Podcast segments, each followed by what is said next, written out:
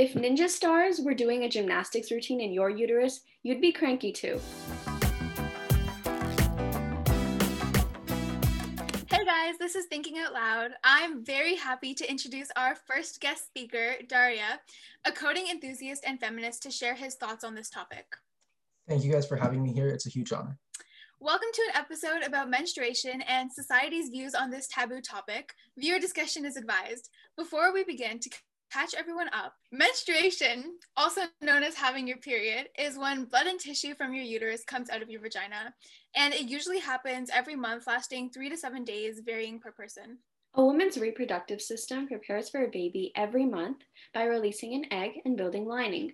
If the second ingredient to making a baby is not provided, it is all released out the vagina. It usually starts in females between the ages of 12 to 16. It's usually then do girls find out about it, but even men have a responsibility in learning to diminish myths and taboos surrounding the overall topic. And speaking of myths, that's the first thing we're going to start with today. Obviously, this is a very heavy topic, there's a lot to cover, but menstruation myths is a huge thing within society. I think that there's a lot of false information that goes around that really needs to be taught to eliminate all these non-true topics. So let's start with the fact that the pain of a period is just like anything you've experienced. Period pain and cramps can be extremely excruciating. So much so that a lot of the times people need to take a leave from work so they can just curl up in bed and rest and hope that the cramps will subside. And I think a lot of non-menstruators don't understand the severity of the pain that people with periods do go through, right? They dismiss it as something that can be forgotten about while you're doing your day-to-day activities but the reality is that for some people and i know isha this applies to you because you have really bad cramps but for some people that pain is just not ignorable because it's so so bad. So some of the myths that people who don't menstruate usually think about is that everyone gets pms and it always manifests as only crankability or irritability like you're always angry you're always irritable there's like you're always sad basically then another huge one that I've never heard, but I found out recently is that people think that period blood can be held in like urine, which is just insanely stupid.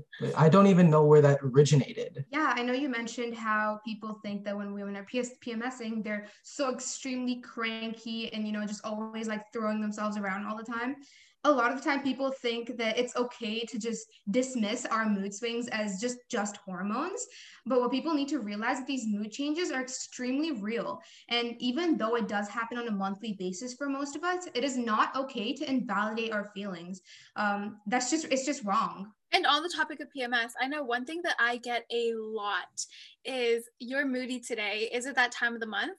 And that's just such a weird thing to say because just because I'm moody, you can't constantly think that that's because I'm on my period, right? But I get that from so many guys at school whenever it's just been an off day or anything.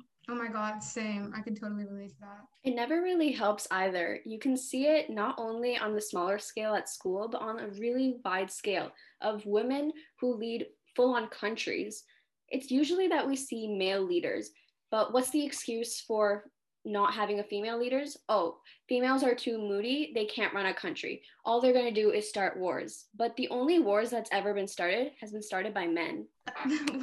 Women have been labeled as hormonal for a very very long time now. And what needs to be realized is that our hormones don't constrict us from making executive decisions. If anything it you're thinking from a different perspective. It's something that you wouldn't usually think of and this can lead to like more important ideas being shown up that like you would never have thought of if you weren't. Dhairya, another question we have for you is uh, what are your thoughts on having a woman in a position of power? I honestly think it's an excellent idea, mainly because many of the technological and scientific breakthroughs that we've had in the past century have come specifically from women. And if they were denied those opportunities, we never would have had them. So if we don't let women into positions of power where their opinions are heard, then we, we run the risk of losing out on major advancements to society. Another big myth is that only women get periods. A lot of times transgender men can get their periods, but transgender women might not. Some women stop getting periods at a certain age, which is called menopause, and that is totally normal. Not every woman gets her period, and not every person that gets their period is a woman. Another thing that is brought up when talking about periods is that periods are shameful in truth, there is a very long history of embarrassment and shaming that is around the concept of periods. Um, but what needs to be realized is that periods isn't anything out of the ordinary. It's a very, very normal thing that women and women and people go through on a monthly basis. And if we stop making periods out to be gross and shameful and dirty, it just maybe wouldn't be a humanitarian crisis. And another myth, which is kind of a more lighthearted topic, is that tampons cause loss of virginity. Not true. Tampons are a basic sanitary feature to assist in periods. That doesn't mean that it's causing loss of virginity. I think there's a lot more biological science behind that, but tampons are a basic necessity. They're not a tool that accomplishes the same thing as sex. But what is something that specifically those who don't menstruate can do to help the women who do menstruate? Dhairya, is there anything specifically you wish you knew as someone so, who doesn't have periods? So I know that I would specifically love to learn exactly how to support someone who's going through their monthly cycle because my sister and my pa- and my parents don't talk to me about this a lot, so I haven't been educated very much on the topic. I need to know exactly what to say and what not to say to like not aggravate them, to like help them stay as cheerful and like help them through it as much as I can. I know a box of chocolates has never done anyone harm. Yeah, I would definitely love some snacks too. I agree. And I think just overall accepting that we are human and what we have is something totally biological and normal. If we are not shamed for having periods and if we are accepted, then I think that'll just be enough help on its own. And of course, the chocolates. And I think the fact that you care is enough to balance out any aggravation or irritation that may occur. So it's that simple action that where the meaning counts. Yeah, and uh, like I mentioned before, you know, invalidating feelings. So just another thing, like you know, making sure that whoever it is knows that their feelings are validated and that their feelings are important and what they're seeing does matter. And you don't care about the fact that they're on their period um, and you know you still accept what they're saying. I think that's a very important thing as well.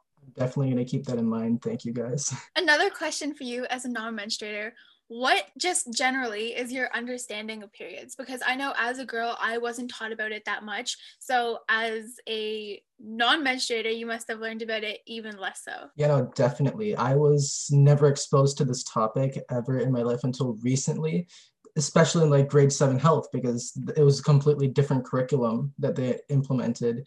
And that's when i first was introduced to like the topic of this and i had no idea what was going on. I was like what is this? Yeah, I know for me, when I was in middle school, I wasn't taught what periods were, and my school, which was a private school, just didn't have sex ed.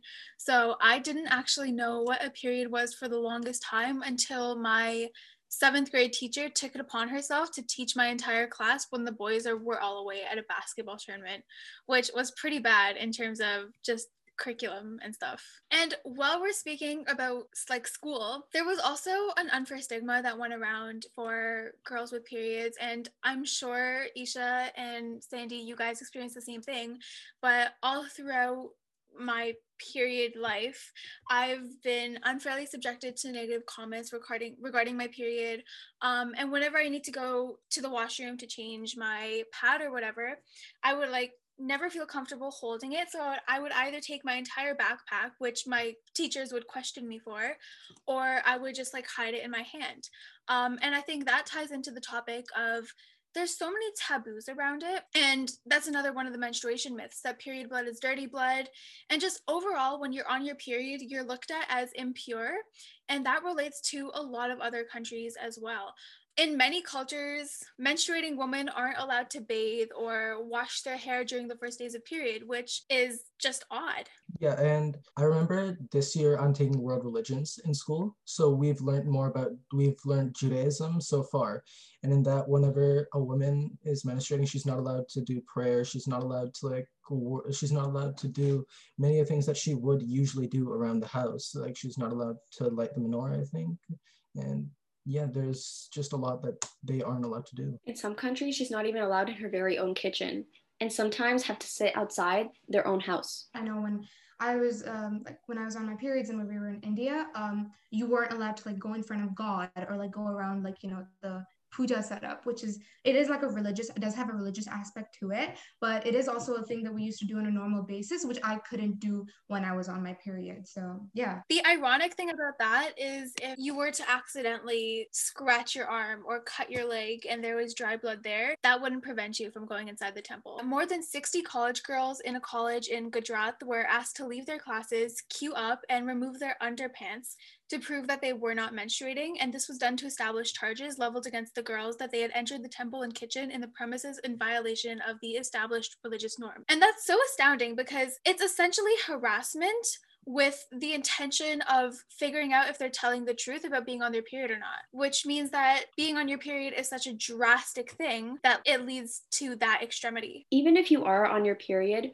it really makes it hard for people to actually have access to all the expensive luxury items. Why are hygiene products referred to as luxury products? Because I can assure you, period cramps are no luxury. For the longest time, there was something called the tampon tax, which was used to call attention to tampons and other hygiene feminine products, where they would have sales tax on it, unlike the tax exemption status granted to other products that were considered basic necessities.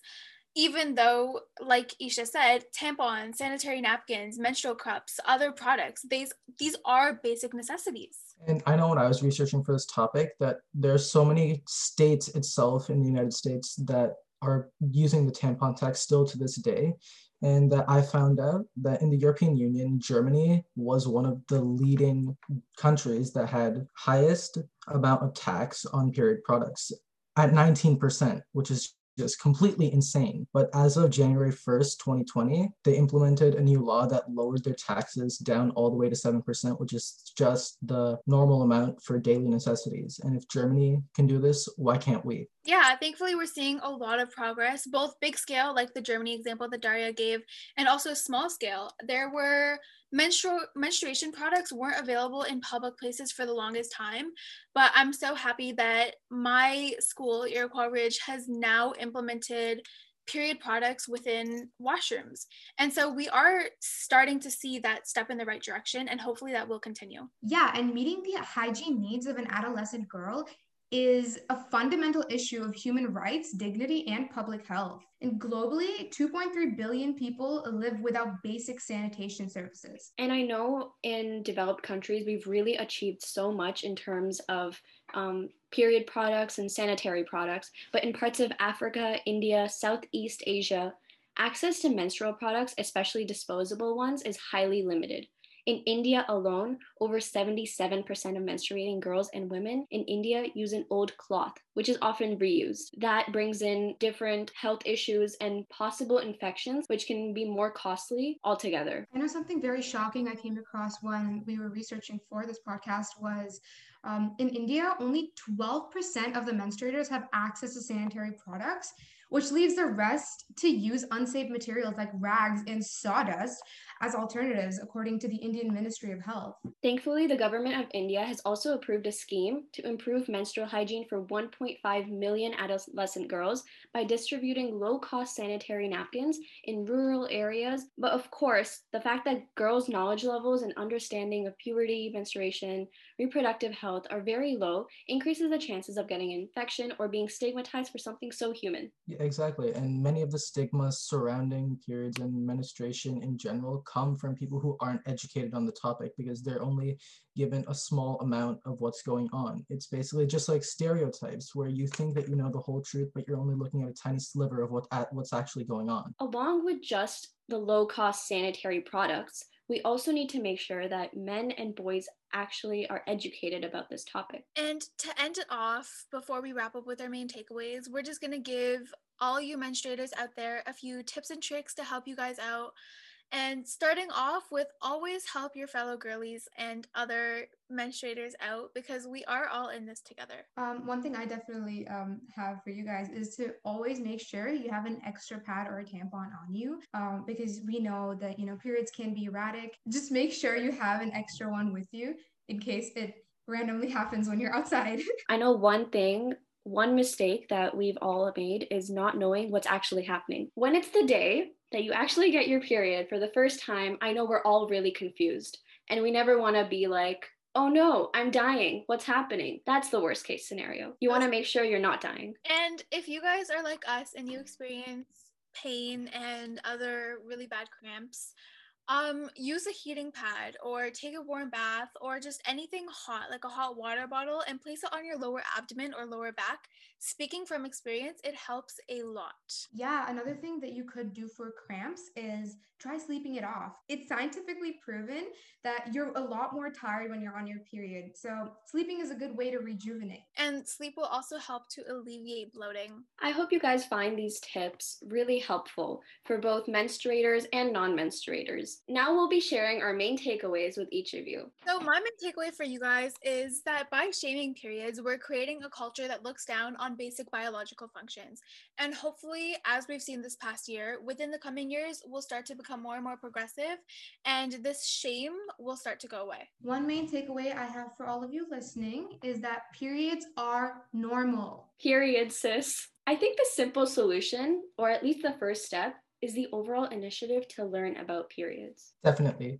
My main takeaway is that please please educate yourselves on menstruation so that you can help tear down the stigmas around around periods themselves and taking this initiative also allows you to support people in your life who menstruate. In the Cherokee Nation, menstruating people were considered sacred and powerful. Perhaps we should learn from them. Thanks for listening.